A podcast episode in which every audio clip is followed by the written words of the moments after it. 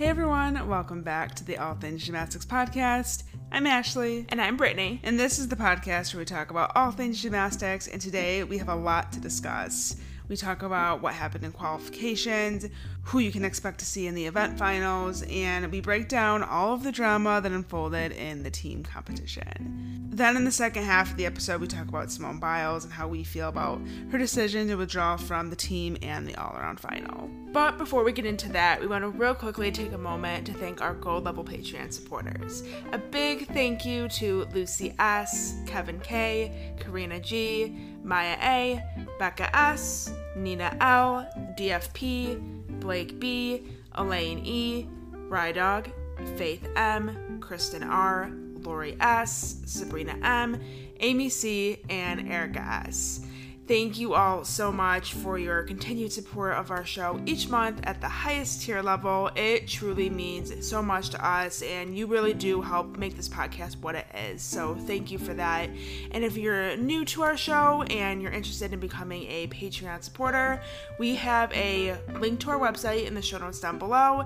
And then from there, you can click the Support Us tab and find all the information that you need and all the details about being a Patreon supporter, what you get, how much it costs, all of that will be on our website. Thank you again for your support. We hope you're enjoying the Olympics so far, and let's get into today's episode.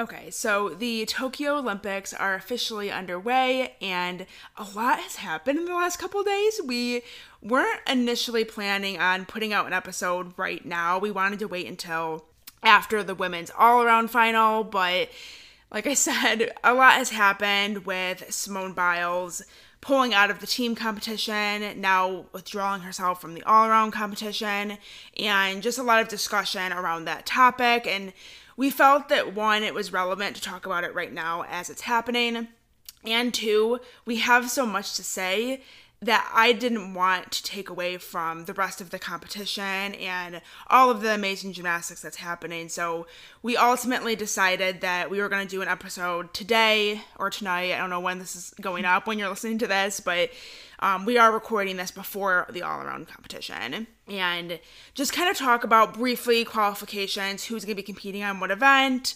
Um, of course, talk about the team final, not in super great detail, but just the gist of what happened for those of you who maybe missed it or you just want to hear our breakdown of it. And then a lot of this episode is going to be centered around Simone Biles and uh, mental health, those types of things, and everything that's just been going on. It's going to be the kind of episode that you can send to anyone that you see saying something stupid in regards to Simone Biles. Hopefully, you'll be able to send them this episode. Just send them our way to educate. We'll, we'll let them know what's up. Yes, we want to educate people, provide gentle reminders, and um, just kind of explain what happens. I think there's a lot of misconceptions and people that don't understand mental health. They don't and, understand mental health and they also don't understand the sport of gymnastics. Right. And I feel like we have kind of a decent grasp on both, yeah. considering that we're two um, really big gymnastics fans who struggle with mental health. I'm laughing because I almost just said two mentally unstable gymnastics fans. yeah. I was going to say that, but I was like, I don't want to go there, but whatever. But so, Simone Biles has let us know that it's okay, but we'll get there. It is, yeah, and we will get there. We have a lot to say about it, so hang tight. Let's start with qualifications first. For the vault final, this is who we have qualified. And first, we had Simone Biles. Second, Jade Carey. Third, Rebeca Andrade. Fourth, Yoshi Joe. I don't know how to pronounce her name, I'll be completely honest with you. I looked it up and I could not find anywhere how to pronounce it. So I'm sure I'm pronouncing it wrong and I apologize, but that was my best shot at that. And fifth, we have Shallon Olsen. Sixth, Lilia Akhaimova. Seventh, Alexa Moreno eighth Angelina Melnikova, and then in the reserve position, meaning that if somebody gets injured or somebody has to go out, it would be Giulia Steingruber. And this is relevant right now just because we don't know what's going to happen with Simone Biles. There's still a strong possibility that she could pull out of event finals, crossing our fingers and hoping that doesn't happen, but now more than ever, we could see her potentially pulling out of every event final, which would mean that that first reserve on every event would have to step in. And it, so it's relevant to mention all the reserves. Yes, but I will say for vault, I want to make this very clear because this can be confusing.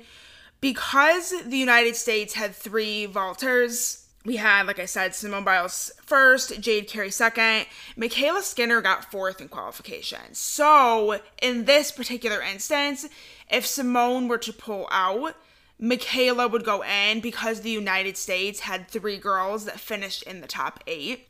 It can be confusing if you're new to gymnastics because there is, you know, that reserve spot and you see that name. So I'm vault, like I said, Giulia Steingruber, who by the way is amazing. And she's an amazing vaulter, and I'm mm. super shocked that she didn't make it. Reigning European vault champion, and I'm pretty positive in my Olympic prediction, I had her winning the bronze medal. You did.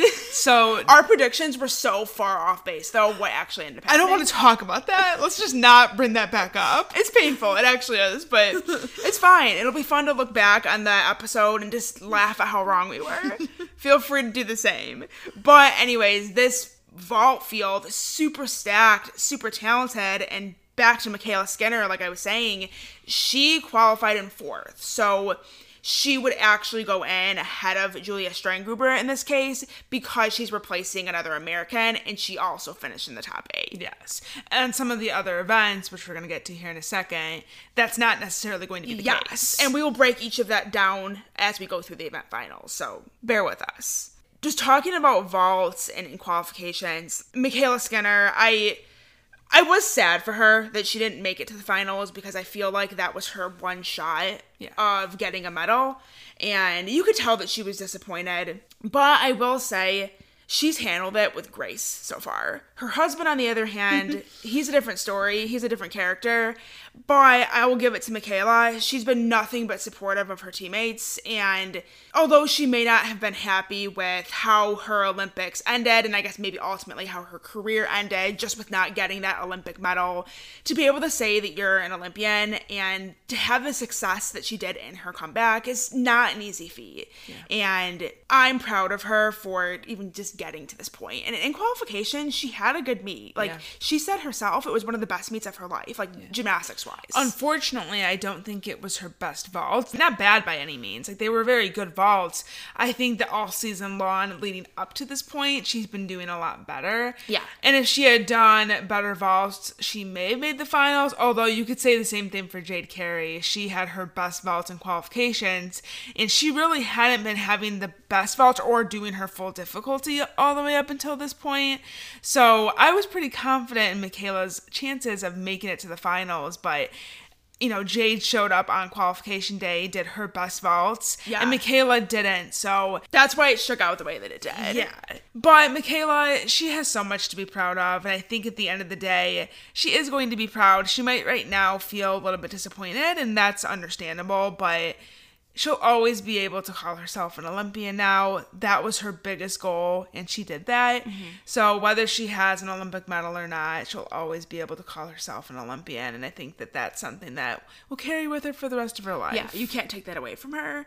And who knows? Within a matter of, you know, a day or two of this episode being out, we'll know, you know, if Simone is going to be competing in the event finals. She's been mm-hmm. struggling with vault, and we'll get into that in a minute. But MyKayla might still kind of have a chance now, suddenly, which Yeah. is not something that we initially expected. I guess it's a good thing she didn't go home yet. Yeah, she's still there um, on the off chance that she does end up going in on the vault. So, She was supposed to, if I'm not mistaken, she was supposed to have a flight home already. Yeah. And it got delayed for whatever reason.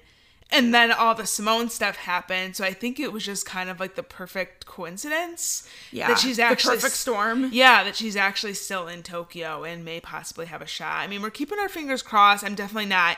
And it's nothing against MyKayla, but I'm, I'm not hoping that Simone has to pull out and that MyKayla goes in. oh, of course not. Um, but I guess we'll see what happens. Yeah. Other people who didn't advance to the vault final, Murakami Mai. This was her first time doing two vaults, either in like a world or an Olympics, and she looked pretty good. Really sad that she didn't make it because obviously the Olympics are in Japan, and I just wanted her to come home with like all the medals and just have like a really good Olympic experience. Yeah. So that was a little disappointing.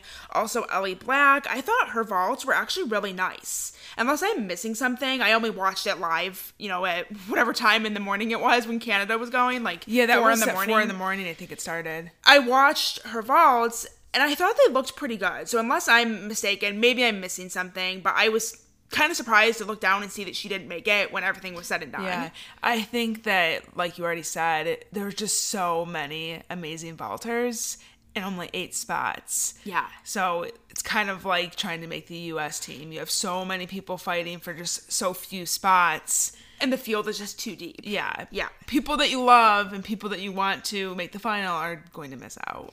Well, speaking of which, Oksana Chusovitina, her final routine, eight Olympic Games, the age of 46, started her Olympic journey back in 1992, finishes it off in 2021, although we're going by 2020, so like whatever. 2021. She's 46 years old, like I said. Absolutely incredible. And did you see on her leotard she had an eight? no, I didn't. How did you not see that? Is that a thing? I have no idea. Let me pull up a picture. Oh, is everyone talking about this? Why have I not heard this? I believe in both qualifications and the actual Oh, that's an eight. I just thought it was a design. qualifications and podium training. I believe she had an eight, Oh my god, that's iconic. isn't it? I actually love that. I had no idea that was an eight. Like I just didn't process. love that for her.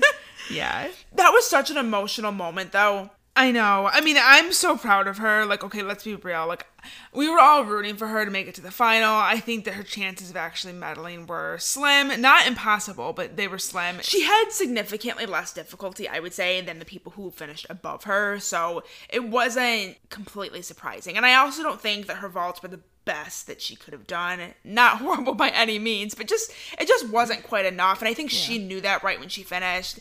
You know, she blew a kiss to the camera, she said goodbye, and she actually somehow in a COVID year managed to get a standing ovation because there was members of the media and there was a few athletes sprinkled throughout through a lot of these events. So there it kind of had the feel of like some sort of a crowd, even though it Yeah. wasn't the same feeling that you would get in a packed arena at an Olympic Games that you're used to seeing. It wasn't like the crowd we had at Olympic trials. Absolutely not. That was an amazing crowd to be a part of. So that's really unfortunate. I feel like for the- all of these athletes who are finishing up their careers to not have like the I don't know, just not to go out the way that you they want or the way you would want them to, I should say. Like the way that we want them with a Yeah. standing ovation like they deserve. Kohei Uchimura, same thing on the mm-hmm. men's side. Didn't qualify to any event finals. He only did high bar, right? Yeah, he only did high bar this Olympics and unfortunately fell in qualification, so obviously did not advance to the final. and he walked out of the arena and there's like no one there to like give him the send off that he deserves. So that makes me really sad.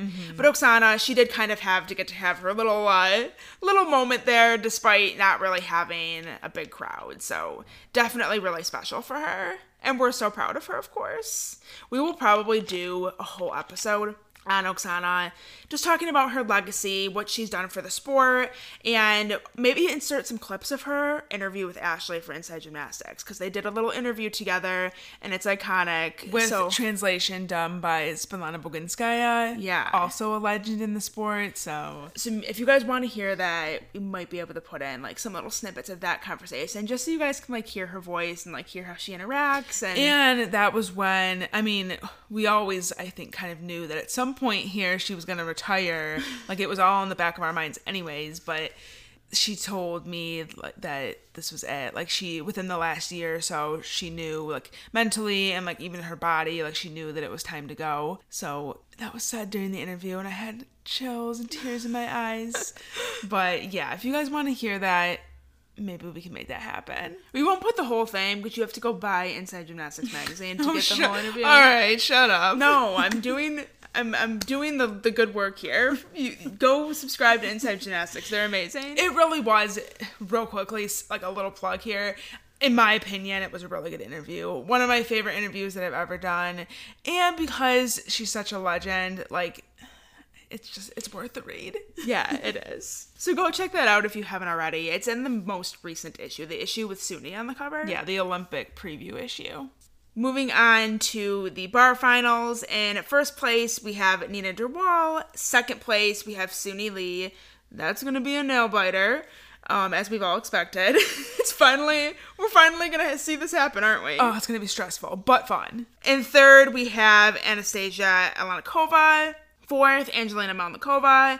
Fifth, Lu Yufei. Sixth, Elizabeth Seitz. Seventh, Fan Yilin. And eighth, Simone Biles, with Melanie DeJesus dos Santos as the reserve. Funny thing there, she actually tied with Simone in qualifications, but due to like the tie-breaking rules, she got put as the reserve, and Simone managed to slide into that final spot. And that means that Simone qualified to every single event final. Which bars was the one event final that she did not qualify to in Rio. Yeah. So love that glow up for her. And I think she's the first person to do that since Shannon Miller, I believe. Mm-hmm. So that was fun to see and very exciting for Simone. Sad, on the other hand, for Melanie because that means that she didn't make any event finals. Another thing I did not see coming. Yes. But remember, we were talking about Simone and not really knowing like if she's going to be pulling out of more events in the future. If Simone does pull out of bars, then Melanie would be the next person in because there was not anybody else from the United States in the top 8. Mm-hmm. So if Simone goes out in that case, then Melanie would be the one that goes in. Yes. For Beam, we have Guan Chenchen in first, Tang Xijing second, Suni Lee in third, which was really surprising to me. I did not expect her to qualify in third. Shout out to her. Fourth, we have Larisa Iordache. Fifth, Ellie Black. Sixth, Simone Biles. Seventh, Vladislava Urazova. And eighth, my queen, Flavia Saraiva. For the reserves on beam, we have Ashikawa from Japan and then Listunova from Russia.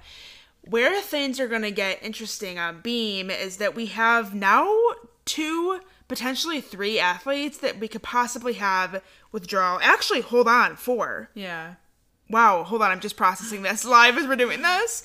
There's possibly four athletes that are in like threat of being pulled from the beam final because Larissa she actually hurt herself on beam on her dismount and qualification so she had a great routine because she qualified in fourth and then on her dismount she like landed weird and like lifted her foot up, kind of like a Kerri Strug type moment where she like picked her foot up and then she knelt down and was crying and appeared to be hurt.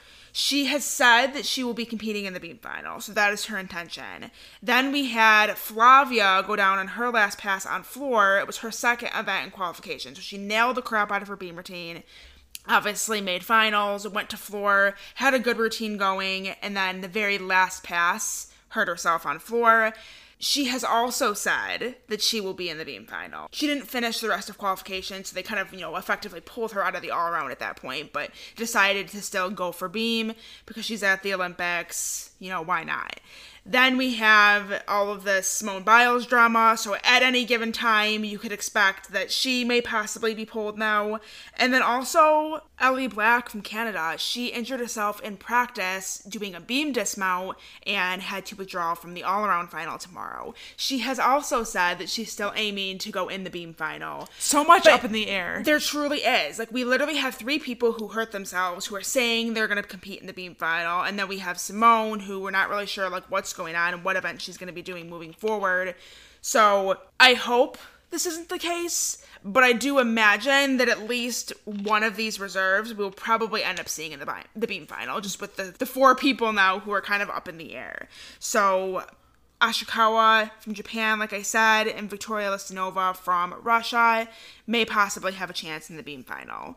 Um, people who I was surprised or saddened to not see the beam final was Ou Shan from China. Yep, remember in the prediction episode when I had her winning beam? Yeah.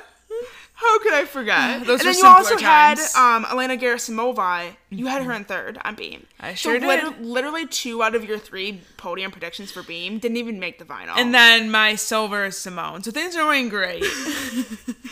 it's hard though with Beam. Like we, we talked about this in our episode last week. Like I feel like that event is just like the great equalizer for everyone. Like that's the event that just will destroy your competition, ruin your medal chances. it's obviously the hardest event to get through. So we we had a feeling that our predictions on that event in particular could have been off. I was rooting for Gerasimova and Ou Shan. Really was hoping they'd be in the final because they're beam queens and they're so talented. Well, and the thing with China is that all of their gymnasts did so well on beam that that was the issue. It wasn't that anyone really made any major mistakes or they had a bad performance and that's why they didn't qualify. It was just they're just all so good on beam and you can only have two. So who's it going to be? Right. And it just so happened that Tang Xijing and Guan Chenchen were the ones that came out on top. And last but not least, for the floor finals, we had Vanessa Ferrari qualifying first which is super impressive. Her fourth Olympics. Shout out to her. She's doing possibly in event finals, we'll see, but in warm up, we've seen her doing a whip to full end to back tuck, all connected. That's such a cool combination. I know, it's like out of this world. So I'm really hoping that we see that in event finals. And second, we have Simone Biles. Third, Jade Carey. Fourth, Rebeca Andrade. Fifth, Jessica Gadirova. Sixth, Victoria Listunova. Seventh, Angelina Melnikova. And eighth, Murakami Mai. As the reserve, we have Jennifer Gadirova. So, I'm very happy to see that Murakami Mai made it into the finals. Hung on by a thread. Yes. And I'm really, really hoping that she can get a medal here. This is her best chance to get a medal, I would say also Jennifer Gadirova in that reserve spot, she would go in if Simone withdraws from the floor final because the United States didn't have anybody else place in the top eight aside from Jade Carey. Yeah, I think Jordan Chiles was next in line and she was 13th. Yes. So if Simone does happen to withdraw from that event, you're looking for Jennifer Gadirova from Great Britain to step in, and that would be cool because then we would have twins in an event final together. That would be so cool. I would love that. I love Has that ever happened before? I don't think so. As twins, you guys know we're all for that. We're like all for just the twin love and the twin accomplishments. We were already there for the twins being on Olympic teams together, going to the Olympics and just having that experience. But then to make an event final together, that would be pretty sick. Yes. But that's only if Simone pulls out of floor finals. Yeah. So again, well, we'll see what happens there, but just kind of keep your eye on those reserve athletes and who could possibly be stepping in here in the next couple of days if Simone does end up pulling out. I want to talk a little bit about Team USA and Simone and their performance as a team in qualifications. Simone got through qualification. She looked okay it was not her best performance by any means. She did have a pretty large out of bound deduction on floor for qualifications because she went out of bounds with both feet. Yeah, and that was on her third pass, the one and a half through to full in. I don't think I've ever seen her land it like that. She does from time to time have pretty big hops backward, but she like flew off the whole floor exercise. Yes. And kind of similar to that on vault with her Cheng, she really didn't get a good block. She was really high on the table, mm-hmm. went off to the side crooked, and kind of like bounced down off the side of the mat. It's impressive um, that she was even able to get it to her feet, considering that her hands really hardly touched the table. Like she did not get that push off the table that she needed yeah. to be able to get that ball up in the air and land it to her feet. So it's impressive that she even landed it how she did. Yeah, definitely not the best Cheng that we've seen from her. And then bars was good, obviously, because she made event finals. Beam was also pretty decent, aside from the dismount. Her full and dismount, she had um, a lot of power, just too much power, honestly. Easily could have done the double double. Actually, I think if you listen on the the broadcast after that dismount, she said she could have done the double double. Yeah, and I kind of wonder maybe, and we'll talk about this more when we get into what happened on vault and team finals. But I wonder if maybe like sometimes she gets mixed up because she goes back and forth between all these different skills all the time. I wonder if she was kind of like prepping for it, like she was going to go into the double double, but then she only did the full line because she had she had way too much power on that dismount. Yeah, she did more than usual. Normally, she can control it a lot better. Mm-hmm. But Simone really in fairness, wasn't the only one that was off for Team USA in qualifications. Jordan made mistakes on both bars and beam. Grace missed a connection on beam, and then she also had a pretty major out of bound deduction on her floor. So I feel like you know everyone was kind of like shocked that Russia beat the United States in qualifications, and I just feel like all of their mistakes collectively as a whole team is what resulted in Russia beating the US and even Tim Daggett, the NBC commentator, he also kind of alluded to that, which was really annoying. Like he basically implied that Simone's mistakes is what cost the team and like allowed Russia to pass them. But, you know, as we'll talk about later today in the episode, it's really, really unfair to put the entire weight of a team's performance on one single person mm-hmm. and have that person carry the team. Like it's a team effort. And if a team like Russia beats the United States, it's not just because of Simone. The team as a whole on that day could have done better. And Russia, with all like giving giving them all the respect and credit that they deserve, they looked amazing in qualifying. Mm-hmm. Like they were on fire. And I think a lot of what we saw from the United States was obviously nerves from a team that's relatively young and inexperienced competing in their first Olympics. Like, aside from Simone, none of these girls have been to an Olympics before. So it was their first Olympic competition. There's a lot on the line. Jordan hasn't even been to a world championship before. Yeah. Grace obviously has been to two, and, and so Suni's Suni. been to one. But yeah, first Olympics, nothing compares to the pressure and the nerves of your first Olympic Games. Well, and like I was just about to say, like in qualifying, that's maybe the most pressure. I think it probably depends on who you ask, like which athlete you're asking. But like everything's on the line in qualifying. Like you have Suni who's trying to make the bar final and the all around final. You have Jordan who's trying to make the all around final and possibly, you know, another event. There was so much on the line, and I just think with the pressure of that, and then also having a team that, and, and I don't want to get into it too much, but having a team that really wasn't built to maximize the team scoring potential as a whole. Like this wasn't the highest scoring team for the United States. We knew that going in because we've all been bitching about it. Like it wasn't the highest scoring team and Tom essentially said like we have Simone, and it doesn't really matter who's on the team because it's not going to come down to tenths. Yeah, tenths don't matter. Yes. And that proved to not be true because in qualifications and then also eventually in team finals, it did come down to in team finals not just tenths, but points. A lot of people are frustrated with that there's different opinions on it. I don't necessarily want to go into it here today, like who should have been on the team and who shouldn't have been on the team.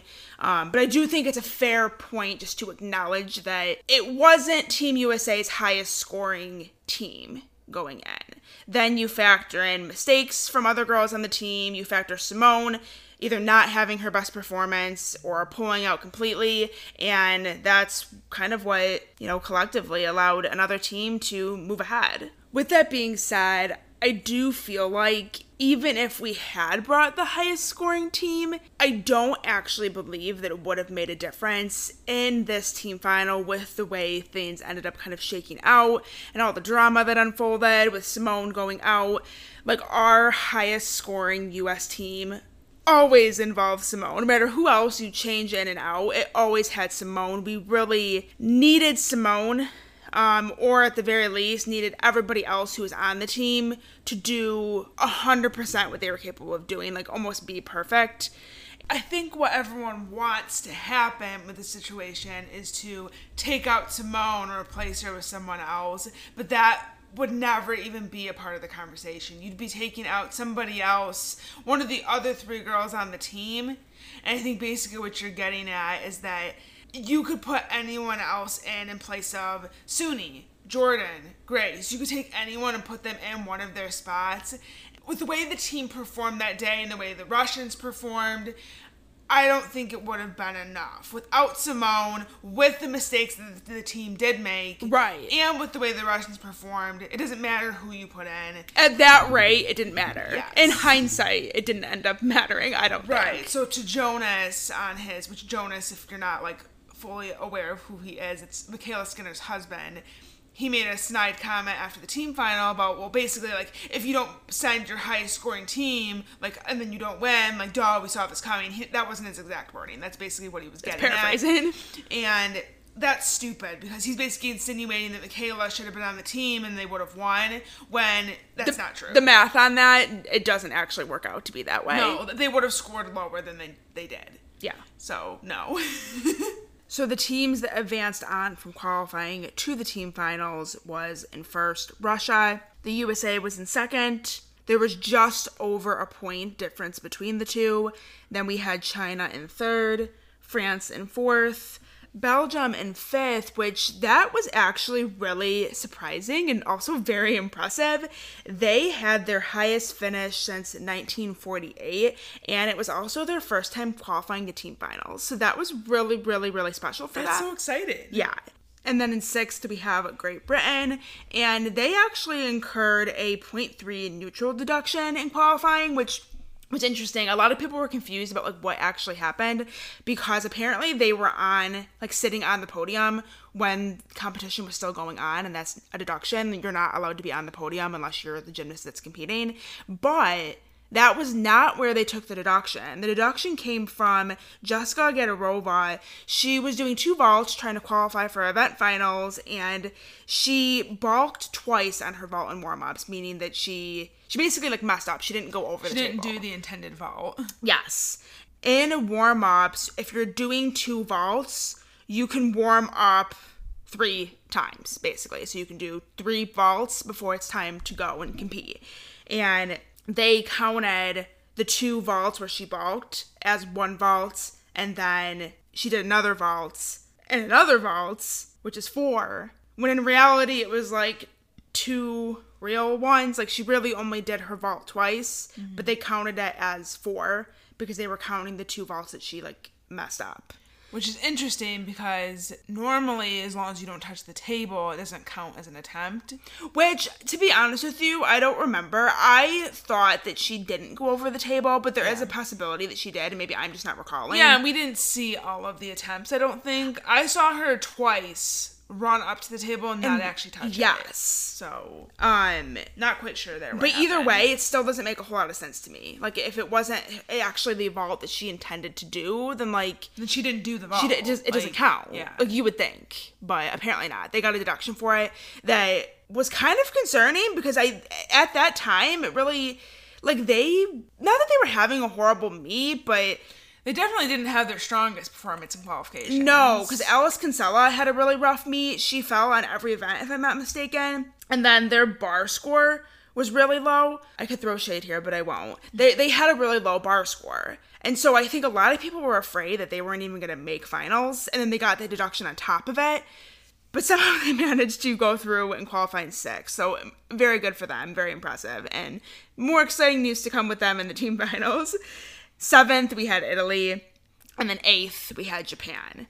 Another team that didn't have the best performance and was in danger of not qualifying, which would have been heartbreaking because it's their Olympics. Like they're the host country, and obviously you want them to be in as many finals as they can and set themselves up to have as many opportunities to medal as they can. So, was really, really happy to see that they did end up qualifying. When it came to the actual team final, we had Russia come away with the title. The United States came in second. Great Britain came in third. And that was really, really, really fun to watch. Just the Gadirovas, their reaction, the whole team's reaction. They were so like beside themselves. They were dying. Yes, with excitement and just pure joy. And that is really what the Olympics is all about. Hmm. Just seeing people's dreams come true. Like, I, I don't know if Great Britain came into these Olympics expecting to walk away with a medal. especially as you mentioned with their performance and qualifications and at one point maybe looking like they weren't even going to make it to the finals to come away with a bronze medal And they didn't have Becky Downie on their team, which she could have added a lot to the team score. Like there was so many other factors, kind of similar to the United States. There was a lot going on with Great Britain too, and Yeah. their organization as a whole. And and just want to point out with great britain that was their first women's team medal in 93 years mm-hmm. 93 years that is incredible yeah, absolutely unreal. And we're so so happy for the girls on their team. Very very well deserved. In fourth, we had Italy, and it was close between them. Mm-hmm. Like it came down to the final routine between Italy and Great Britain, and who was going to get that bronze. It would have been cool either way, though, because neither of those teams are teams that you really expect to be on the medal podium. It's always Russia and China and the United States. Yeah. And, Well, and- China did not have a good meet. No, they didn't. And Italy, they got bronze in 2019 at Worlds. Yeah.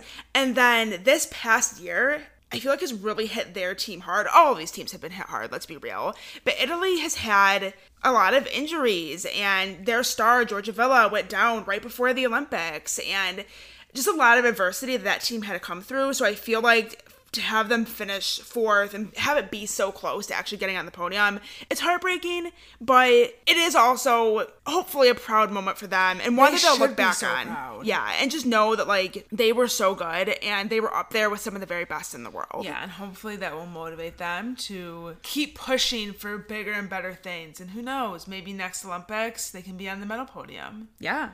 And then in fifth, we had Japan. Sixth, we had France. Seventh, we had China.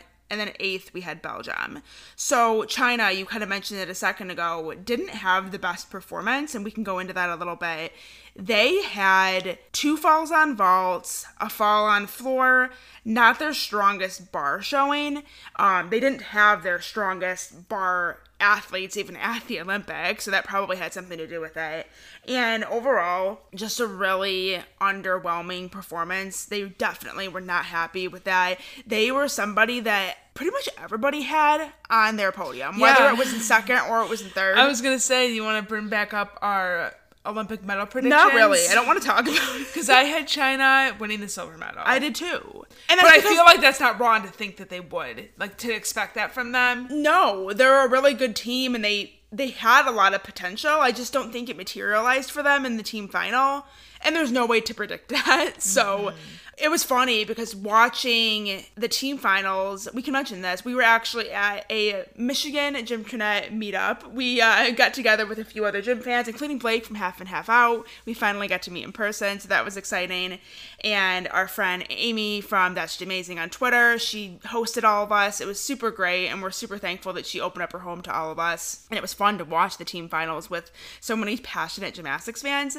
But because we had so much going on, we had like all the streams up and we were talking and we were watching scores and shoving our face with donuts and people are like drinking alcohol at six in the morning and there was a lot going on and I felt like every time I looked at China, they looked okay. Yeah, me so too. at the end, we were like, what happened? Why are they in seventh? They're in seventh, and I'm like, whoa! Like I'm over here thinking that they're in the fight for a medal.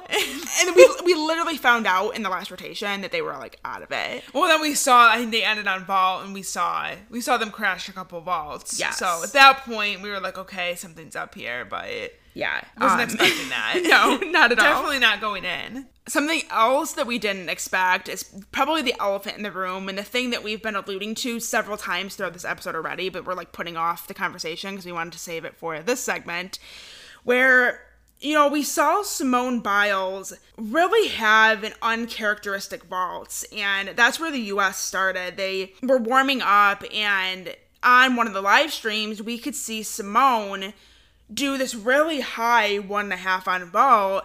And, you know, we were sitting there watching and we thought it was an Amanar. Like, it didn't look right, but we all were looking at each other like, what, what was that? Like, why did that vault look so weird? Like, we couldn't tell what it was. Yeah. And it turns out we, we very quickly realized that it was actually a one and a half and she completely lost herself in the air. And so we're thinking like, whatever, like she's she's fine, she's got this, no big deal. She's gonna come back and stick it in the in the actual moment that it counts. Right. That's kind of what we have seen Simone do in the past. If she makes a mistake, she usually recovers from it right away and it's not that big of a deal. But when the competition actually started, basically the same exact thing happened. It was almost a carbon copy of what she did in the warm ups. She did a one and a half, completely opened up, and you could just see where her arms were in the air and like where her chest position was, she had like no idea where she was at in the air. Like it wasn't an intentional one and a half. It was a one and a half, and then she just like opened up mm-hmm. and then And fell to the st- ground. she stopped twisting. Yeah, it was the most bizarre thing that I've ever seen, especially coming from Simone.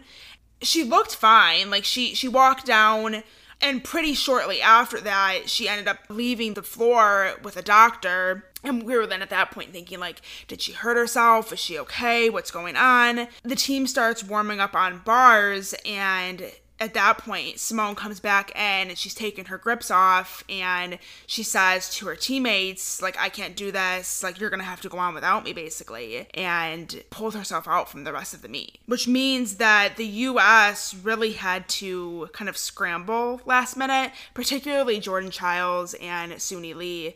Um, Suni was expected to go in on bars anyways, and so was Grace McCallum, but Jordan had not warmed up bars before the meet, so she was not prepared or expected to have to step in like that. Yeah, Jordan was only supposed to do vault and floor, whereas Suni was expected to do bars and beam, and then Grace was doing the all around. So they really had a scramble last minute, and next thing you know, they're all three doing all around in the team final. Well, I guess Suni technically didn't do all around because she didn't do vault, but Yeah.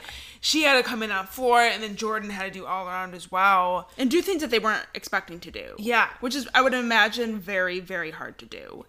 The US looked great on bars.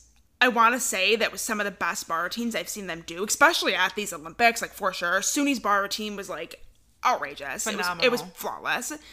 Jordan also looked great, had a phenomenal routine. Super proud of her for doing that under that amount of pressure and having it be so last minute to go up and absolutely nail the crap out of her routine. She was really hype about that, and that made me really happy for her. And then Grace also. She hit her feet on the bar on one of her elements. For some reason, I can't remember what it was, but I remember the commentators mentioning it. So that was really the only mistake in her routine, but it was still a very strong routine.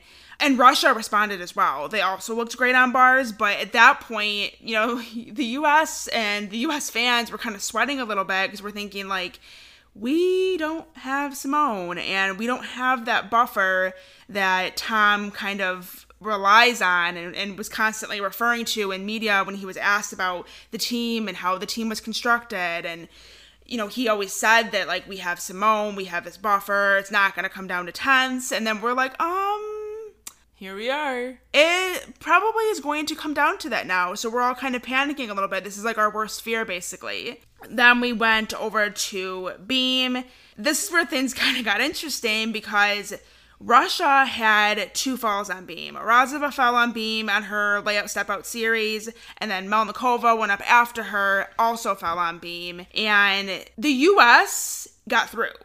So we kind of made up some of that ground again that we had lost from Vault. And going into that last rotation wasn't that far apart. It was eight tenths, I believe. Yes, which the is was trailing. a lot, but it's like also not completely like outlandish. Like we we still had a shot at that point in time, um, or at least I felt like we did. And unfortunately, we just gave it right back to Russia on floor. Grace went out of bounds on her second pass. Also had a pretty large rebound on her first pass, but she'd been struggling on that all year. Yeah. Um, so I wasn't super shocked to see that, but um, definitely didn't help her score. Jordan fell on her third pass. That's a pass that I was worried about because I feel like that was the one pass that was giving her trouble.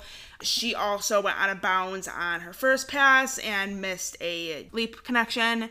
Um, She ended up throwing it in right before her last pass. yes, but You could tell she was thrown off. Yeah.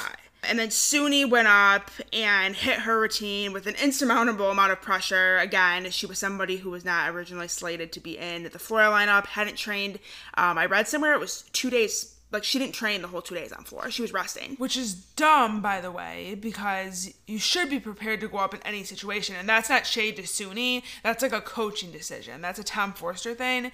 Because I understand, like, you want to rest your athletes and get her ready for the events that she's going to be doing, like the all around final. But you should be prepared to go up in any circumstance. And this is proof of that. Well, especially with a four person team. Yeah, because then Simone goes down, or really if it were anyone, if anyone goes down and Suni would have had to have stepped in, you know what I mean? She should be ready. So why Yeah. she wasn't is beyond me. Yeah. Um she had a good routine. Her last pass was a little bit funky, but it was the best routine in the whole lineup, I would say. And I was really proud of her to see, you know, her get through that routine. I can't imagine the pressure. And at that point, kind of knowing that gold was not in reach anymore because Russia, on the other hand, was killing it on floor. They had, I would say, probably three of the best routines that I've seen them do all season long. And really, aside from Beam, Russia looked really, really strong the entire day. Like they they had mm-hmm. those two hiccups on Beam, but that aside, like they looked great. And I think that this win for them was 100% deserved. Yes. And historic too, because the last time a team won that had Russians on it was 1992 with the unified team. Mm-hmm. And, you know, ever since then, it's been Romanian dominance, and then it went to the United States dominance, and so great to see Russians back on the top of the medal podium because totally no, unexpected. Yeah, really. nobody really predicted that. I mean, maybe some people in the world predicted it, but I think obviously a lot of United States fans didn't predict that. I think the reason we didn't predict that is because, as annoying as it is that Tom is alluding to the fact that like we had this massive buffer and this massive cushion because of Simone, there is some truth to that like it's reality. Like there is truth to that. When you have someone like Simone on your team, you do have like almost like a three fall cushion. Mm-hmm. And so unless, you know, we like we always say when we talked about it, we would say like barring anything horrible or disastrous. Or out of the ordinary. Yes, like oh, somebody pulling out, Simone pulling out, Simone getting injured. Um, you know, barring that, you can expect that the United States would win. And I think that's still fair to say. On this day, we ended up being like, I think, like three, a little over three points behind Russia. That's the Simone buffer. Mm-hmm. Like, it's literally the exact buffer of Simone, is exactly how much we finished behind Russia.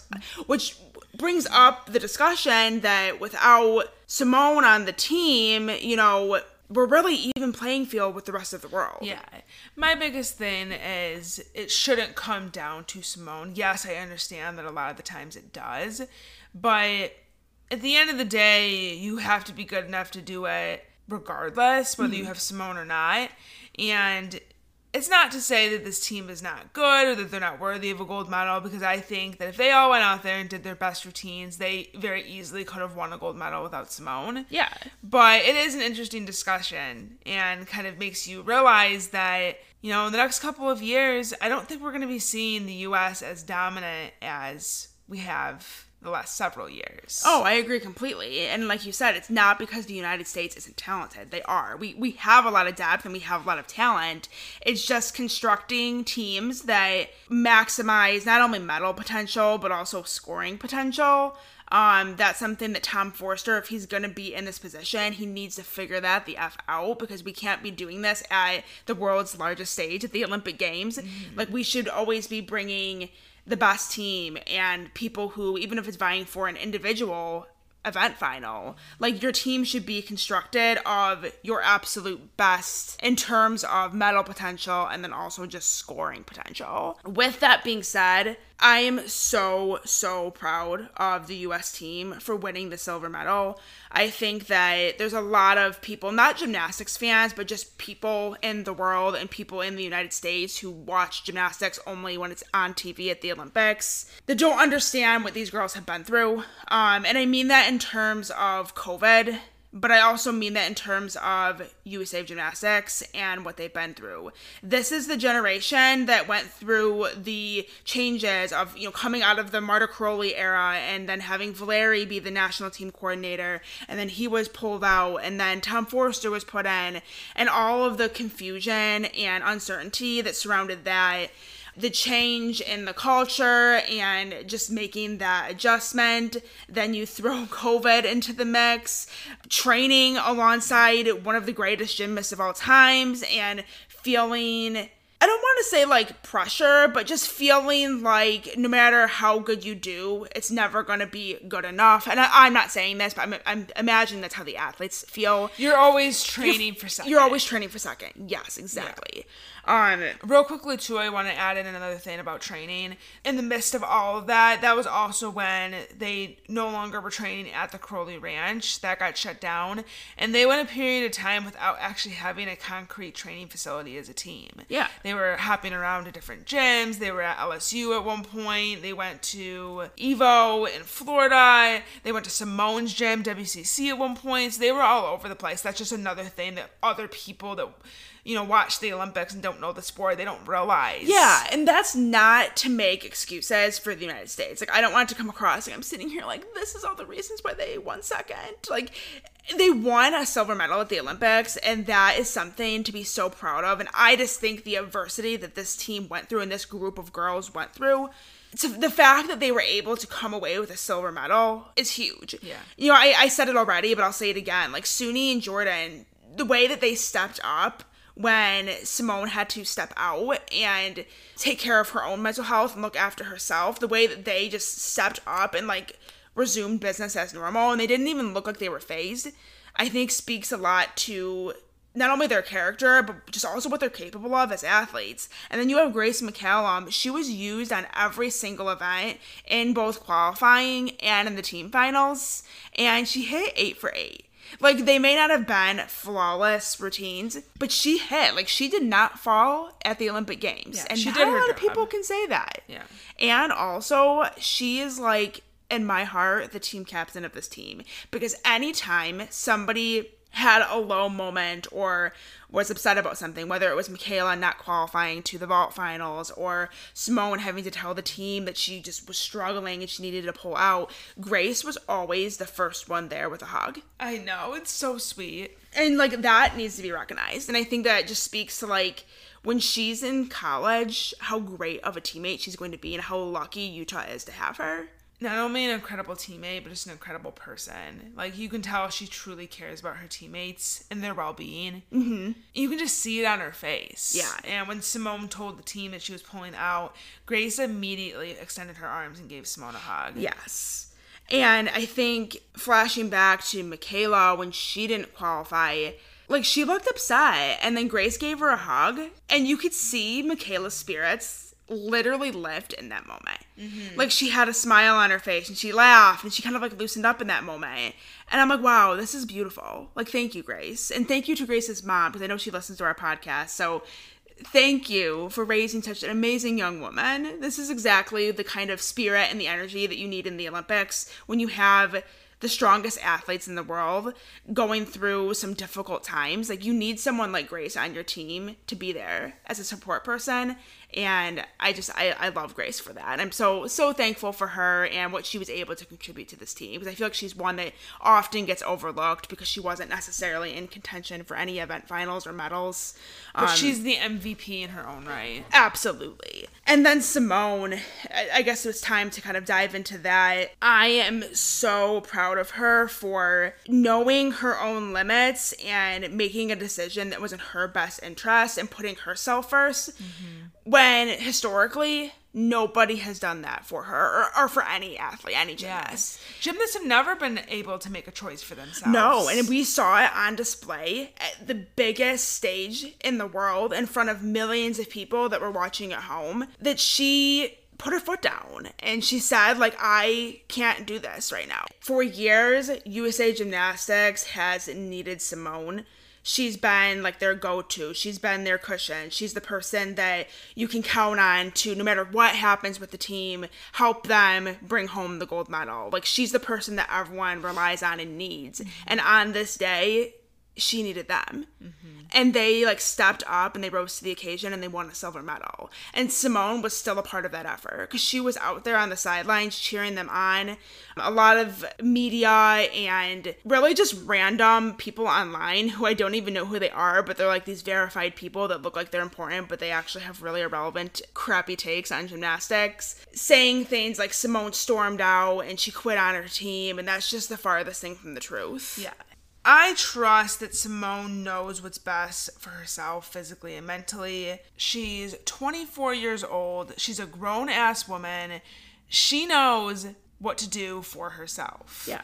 And, you know, there's a lot of people out there saying that she quit on her team, that she's not tough. And what these people aren't realizing is that Simone has pushed through so much adversity already to get to this point. Yeah. She's been through so much. She literally, at the 2018 World Championship, she literally won, not only helped the team win the gold medal, but she also won the all around title while trying to pass a kidney stone.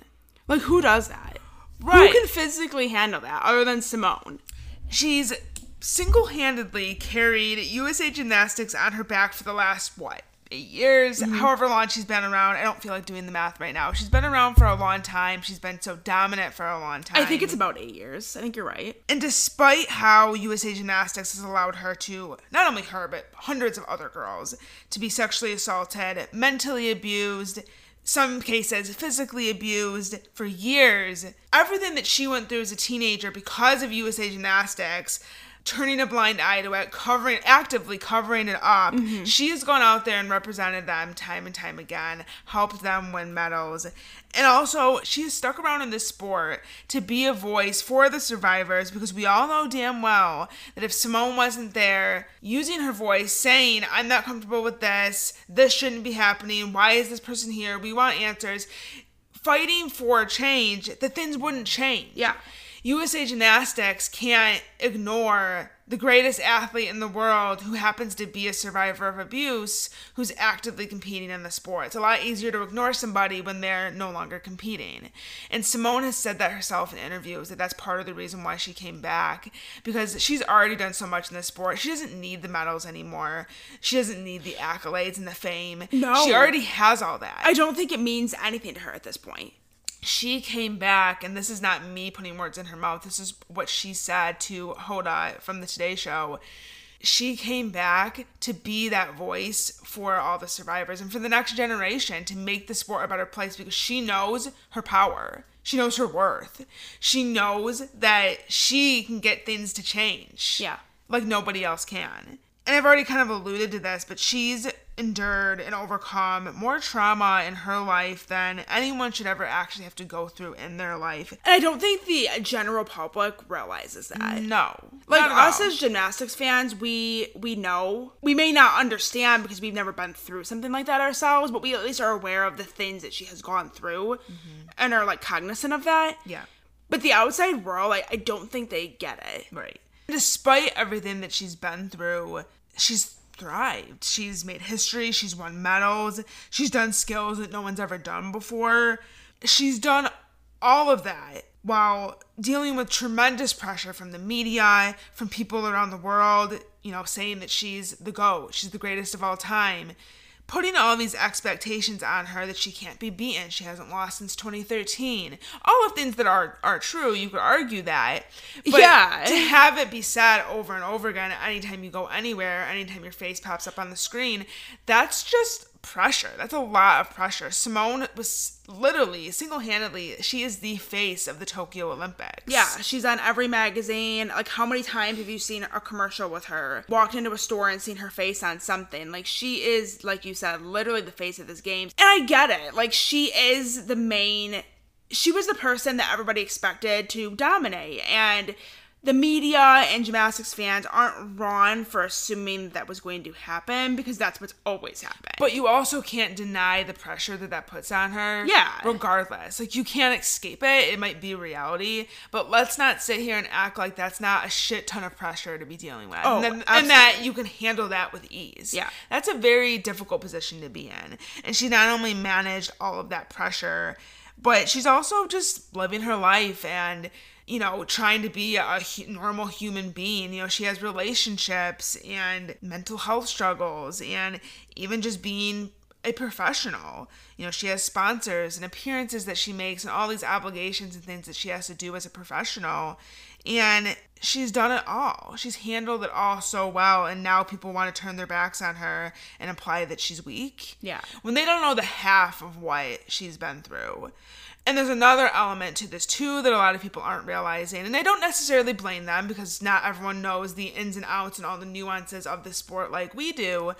But the other aspect to this is the danger of the sport and, you know, the technicalities of it and how it works. Yeah. And you mentioned how she got lost in the air and she only did a one and a half instead of a two and a half and she really opened up early and you can just tell she was first of all that's not what she was supposed to do but that she was still twisting like she was completely lost in the air i don't think people actually realize how much gymnasts rely on air awareness to know where they are in the air and know when to open it up like when we say that gymnasts can do this stuff in their sleep, it's not because they literally can, but they almost could because they do this so many times, they so many repetitions that their body just knows what to do. Yeah, it becomes like second nature to them. And it's funny because we were just like talking to our mom about that because we were watching a video from podium training, Simone on floor, and she was looking at the triple double and she's like how does she do that and i was trying to explain to her that like they just know like she she just twists and it happens really quick and she just knows exactly the right time to open up Yeah. And there's a thing in gymnastics called the twisties, which a lot of people that don't follow the sport or that are not gymnasts themselves probably wouldn't understand. But it's basically when your body just completely forgets what it's doing and Yeah. you don't know where you're at in the air and it's something that can take weeks if not months to get over it's just this mental block that is really really hard to get over Yeah. and people I think see that Simone fell and they think that she's a bad sport, she's embarrassed, she can't handle the fact that she fell and she just, you know, stormed off because she's a whiny baby. That's what people see. i'm i'm not vibing with that narrative whatsoever because it's just so false No, because that's not it's not at all what happened. Simone has done that vault so many times, so good. And it's not that she's a bad sport because she's also fallen before. As great as she is and as perfect as we all make her out to be, a lot of the times, she does make mistakes. And if you watch her, you know, throughout her career, you see she makes mistakes. She has meets where she's far from perfect. yeah She doesn't have a problem with not being perfect. and i feel like in the last couple of meets like olympic trials even nationals like she hasn't been perfect like no, no one is acting like she's perfect Yeah. she's just doing this completely like outrageous level of difficulty that even when she's not perfect she's still good enough to be first Yeah. And, you know, you just mentioned all this difficulty that she's doing. Another aspect to it, too, is that Simone on vault in particular has so many different vaults that she can do. She goes back and forth between the Amanar and now the Yurchenko double pike. She has the Cheng. She has other vaults as well. She has another vault that's named after her yeah it was another Biles. she has so many different skills that she can do. It's really easy. And I'm not speaking for Simone here because I don't know exactly what the issue is, but I could understand why she would get confused sometimes between the two. And, you know, your body might get used to flipping backwards, and then suddenly out of nowhere, you forget how to twist. And it's crazy to think that because she's the best gymnast in the world. She's at the Olympics. You would think that that wouldn't happen, but it does. It happens to the very best gymnasts in the world Yeah. even when they're at the Olympic Games. And the problem with that is it's an issue that could take weeks to months to actually overcome. And you really kind of need to go back to the basics. You need to go back to the pit, rework the skill. And she not only doesn't have that equipment at the Olympics, but she also doesn't really have the time. It's go mode right now. like we're talking every other day is a meet. Mm-hmm. Like this is this is it. This is go time. Yeah. And so to have this happen, this kind of like bout of anxiety and this mental block happening right at the start of the Olympics is devastating for Simone. And it's incredibly dangerous. And that's what people aren't realizing. It's not just, I'm embarrassed, I'm not having fun, whatever stupid crap people are saying. I've saying. seen so much stuff that just pisses me off. Just implying that she like yeah, she quit on her team and she can't handle the pressure, she's caving. Like her life could depend on that. Yeah. And like you don't realize that. She made a choice in that moment because she didn't feel like she could handle it. Like moving on the rest of the competition, she didn't trust herself to get through it. And not only would- and this is coming from her. She said this. She felt like she was putting the team and their medal at risk. If she felt like she was going to go up there and have more than one mistake, she was afraid of putting the team medal on the line for her teammates. But also, like you said, just the safety aspect Yeah. of it. Like, it's not worth it to risk your health and your safety for a gold medal. I think that the greater population of I don't know if it's just America or if it's around the world. I'm feeling like it's an American thing. Like a lot of the people that I'm seeing. Well, actually, I take that back because Piers Morgan's a fucking idiot and he's not American. But I don't know. It's just all these things that I'm seeing. The takeaway from it for me is that like you winning us a gold medal is more important than your well-being. Like that. That is essentially the message that they're they're putting out there. Yeah. Another thing too that I I've seen several people pointing out on social media, and it's such a good point. you know, if a basketball player has an off day, what happens? They drop the ball, they lose the game, whatever. Yeah. It's not anything that's going to hurt them. It's not life threatening. It's not it's not unsafe. A swimmer, you know, they might just be a little bit off and they might not win the race because they swam a little bit slower.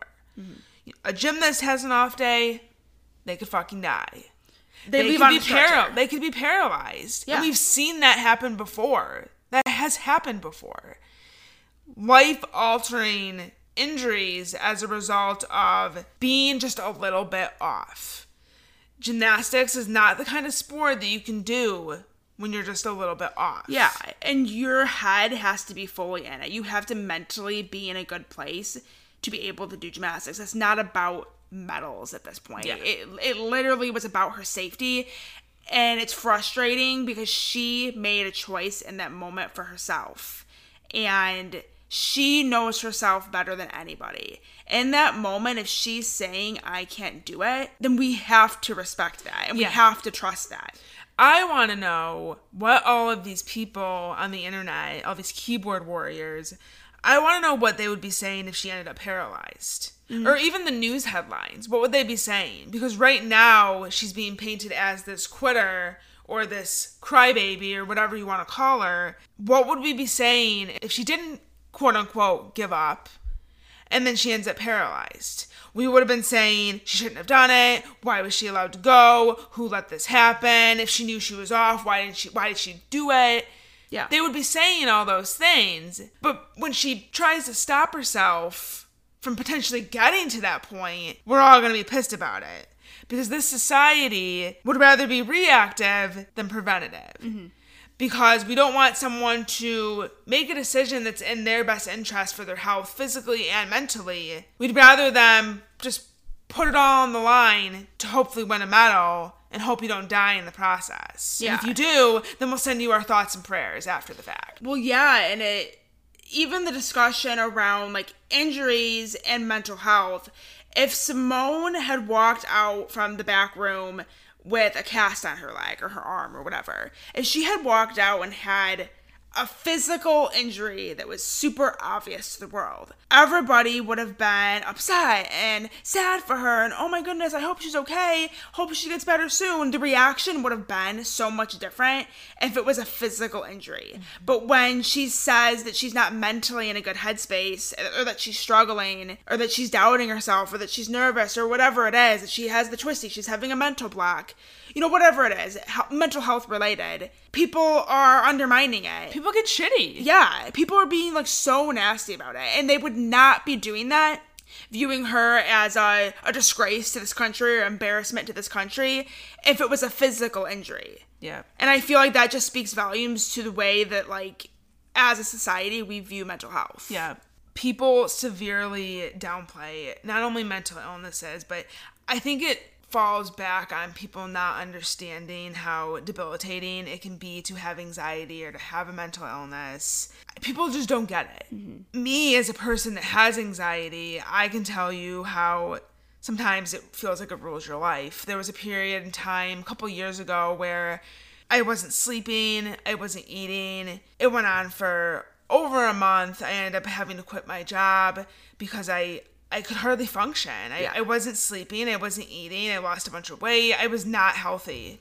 And the thing that was scary about that, as somebody who who lives with you and watched that happen, is that it kind of came out of nowhere. Yeah. Nothing outwardly like happened. There wasn't like a physical circumstance or something to pinpoint where it's like, oh, this event happened. That's why she's having anxiety right now. It literally just like hits you out of nowhere and rules your life for over a month. Yeah. People just don't understand that. It's one of those things that if you don't live it, you don't understand it. Right. And a lot, some people can if you're a really empathetic person, but there's also a lot of people in this world that they don't understand anything that they personally have not dealt with. Yeah. And with Simone, whether there was something going on that caused her to kind of get the twisties on vault, who knows? It could be straight up just a technical error.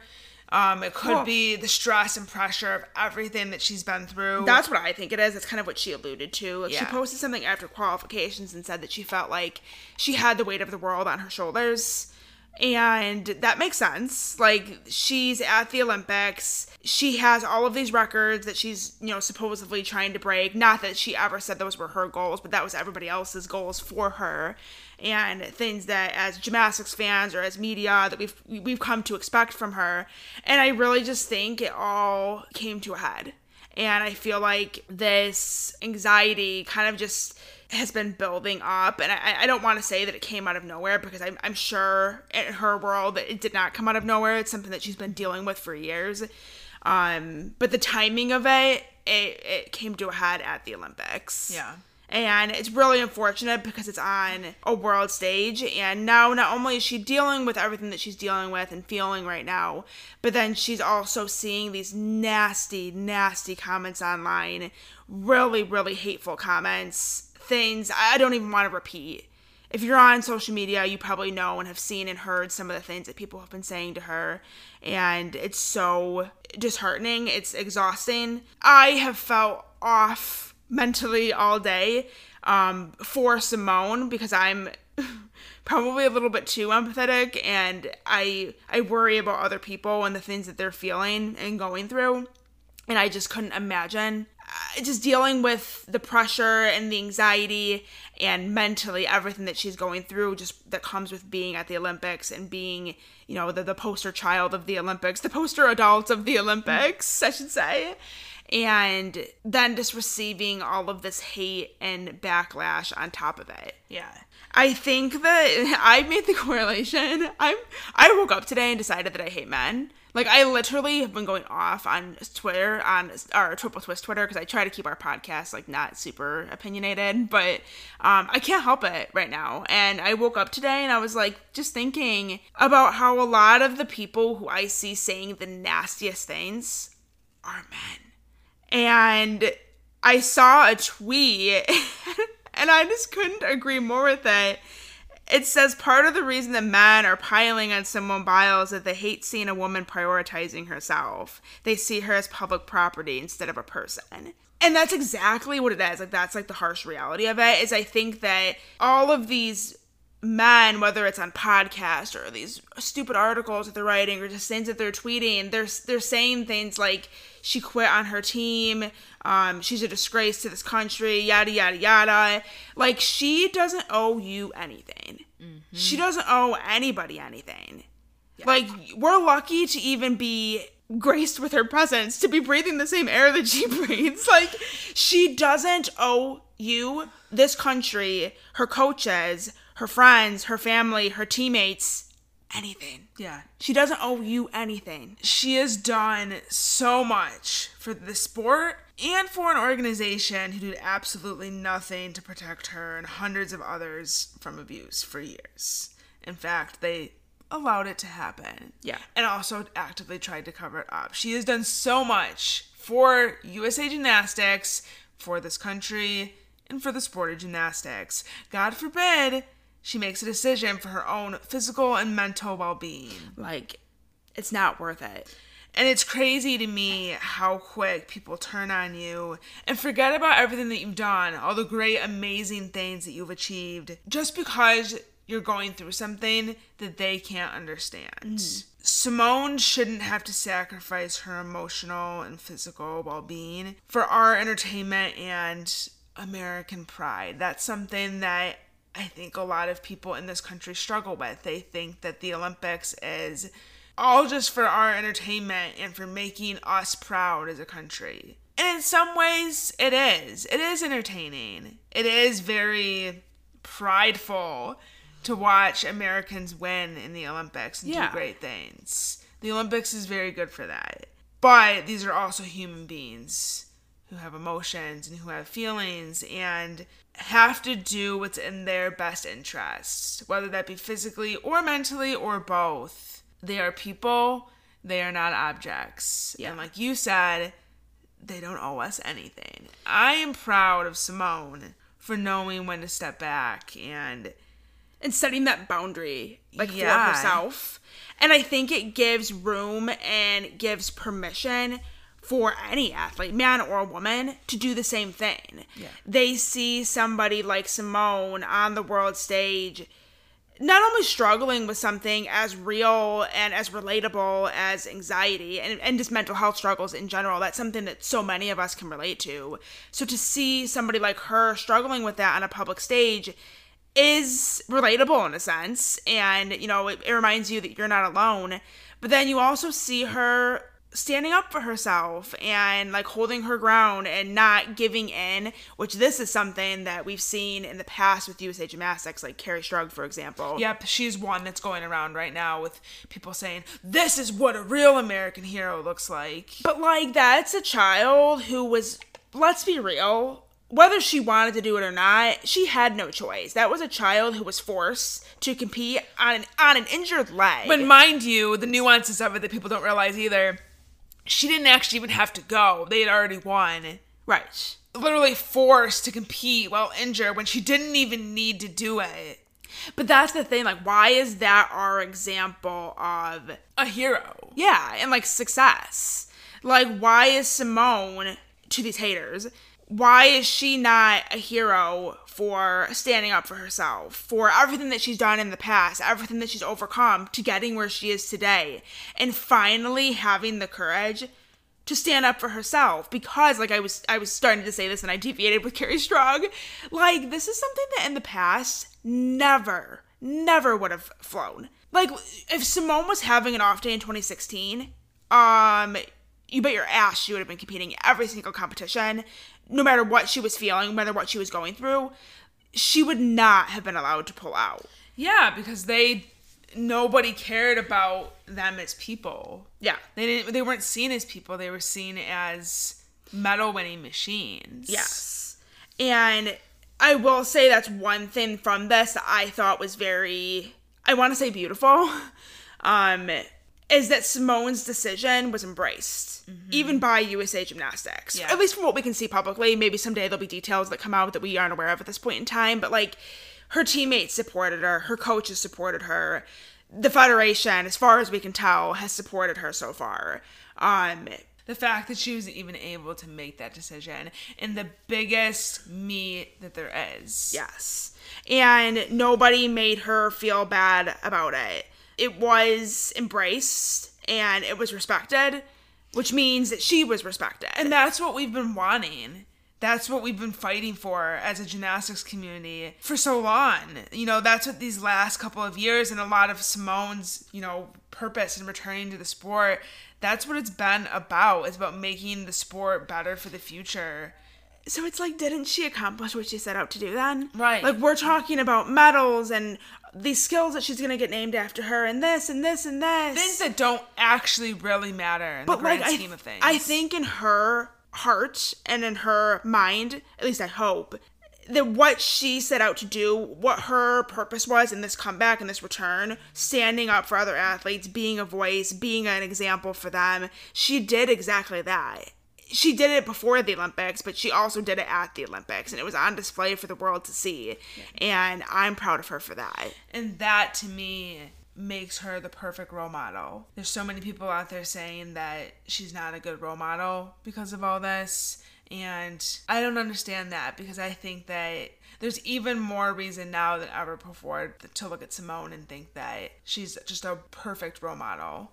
Yeah, I think it's inspirational, not only what she's accomplished in the sport, but also just the fact that she wasn't willing to sacrifice her not only her physical health but her emotional health and well-being for a medal for entertainment for people for national pride. Like in that moment she didn't give a shit about any of that and she focused on herself and she did what was best for herself and that's really admirable honestly I just want to end this by saying thank you to Simone for showing the world, whether you're an athlete or not, that it's okay to not be okay sometimes. Thank you for showing young gymnasts that you don't have to sacrifice your mental well being, you don't have to sacrifice your physical health for the sport of gymnastics or to win a medal for your country or for your coach or for your parents or for anybody. You do the sport for you because you love it and you work hard for it. It's your accomplishment, your achievement, your dream, and nobody else's. No gold medal could take away from that message that she sent during these Olympics. And I think that's the most important takeaway from this. I'm proud of Simone for being brave enough to just be unapologetically herself.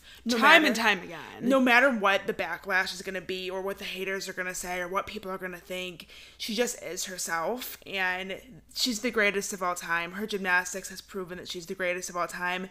And it doesn't matter what she's done at this Olympics or what she will do in the future. Simone Biles will always be the GOAT in every sense of the word. Yes. And I also just want to say, too, to anybody that's listening to this, that your mental health is valid. I think that, personally speaking here, my experience on the internet the past couple of days has been incredibly like disheartening and exhausting and toxic and really invalidating to mental health problems whether it's anxiety depression whatever it may be. I think to see people constantly diminishing the impacts that mental health can have on a person and their life and how actually, like, literally debilitating it can be to get out of bed, to go to work, to do a sport, to have a relationship with somebody. Like, there's so much more to mental health than some people in this world will ever understand or comprehend. Yeah, people are just constantly downplaying the severity of mental illnesses and not treating it the same as any other illness. You know, when someone has the flu or someone is sick or they have an injury, we're all understanding to that. But when somebody is sick mentally or they're just not okay, we we crap on them. Yeah. And I think Simone being who she is in the position that she's in, literally at the biggest meet of her life, something that she's trained for so hard the last couple of years, to put her mental health first under those circumstances really shows just how incredible she is and how important it is to take your mental health seriously. Yes. So thank you, Simone, for validating millions and millions of people around the world and their experiences with mental health problems. And I feel seen, I feel heard. I hope you do too if you struggle with any sort of mental health problem.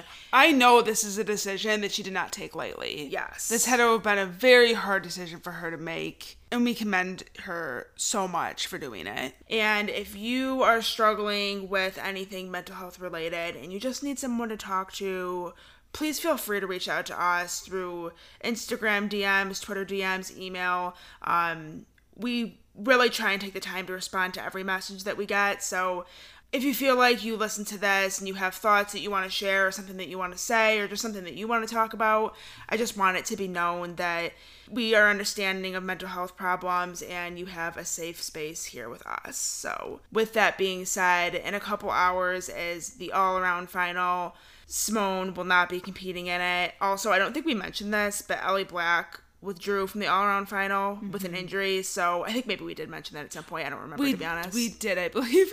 but Lieke Wevers from the Netherlands will be stepping in in her place, and then Jade Carey from the U.S. will be stepping in Simone's spot. So wishing the best of luck to both of them and all of these athletes. It's going to be such an exciting all around final.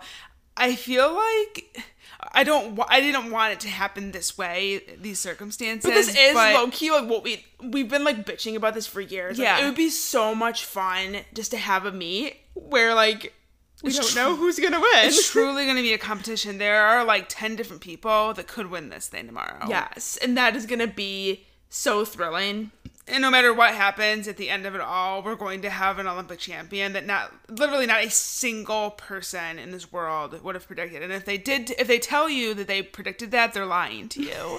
There's literally no one in the world that is going to have predicted what's about to happen tomorrow, no matter what happens. So it's going to be exciting. Although it's history be, will be made. Yes, and although it's going to be sad to see, you know, to not see Simone competing we're wishing her the best. We hope that she can just take it easy the next couple of days and keeping our fingers crossed that she'll be back for the event finals. But either way, all around final is going to be exciting. We're excited for the rest of the Olympics. We're hoping Simone will be back. And if not, she's still the GOAT. Thank you guys for tuning in to, well, I don't want to say this week's episode because there'll be more to come, but thank you for tuning into this episode. To part one of like three, probably. Yes. We want to say congratulations once again to all of the teams who competed in the team final, as well as the ones that medaled the Russian Olympic Committee winning gold, USA silver, Great Britain the bronze, and we want to send our best wishes to everyone who's still to come, whether it's the all around final, the event finals. Looking forward to some more great gymnastics. If you catch this within the wee hours of the night that we upload this, and right before the all around final, this is a reminder that you can catch us on Twitter Spaces after the competition with the Half In Half Out podcast. Blake and Kino, Brittany, and I will be doing a Spaces where we talk about the all around final. So if you want to catch our thoughts live, you can tune into that. We'll tweet let you know exactly what time, but we're thinking probably around noon Eastern time. Yeah, Blake actually already like created the space and set a reminder for it. So surprised if Oh. you didn't oh. know that. It's at 12 Eastern. Well, I, apparently I didn't even know it, I'm involved in it. So okay, so noon Eastern time sounds like a plan. We'll see you guys there, and if not, we'll be back later in the week with another episode, probably Friday evening. Sometime where we can talk about the all around final and a little bit of more of what's to come. So until then, enjoy the all around final, and we will talk to you guys later. Bye. Bye.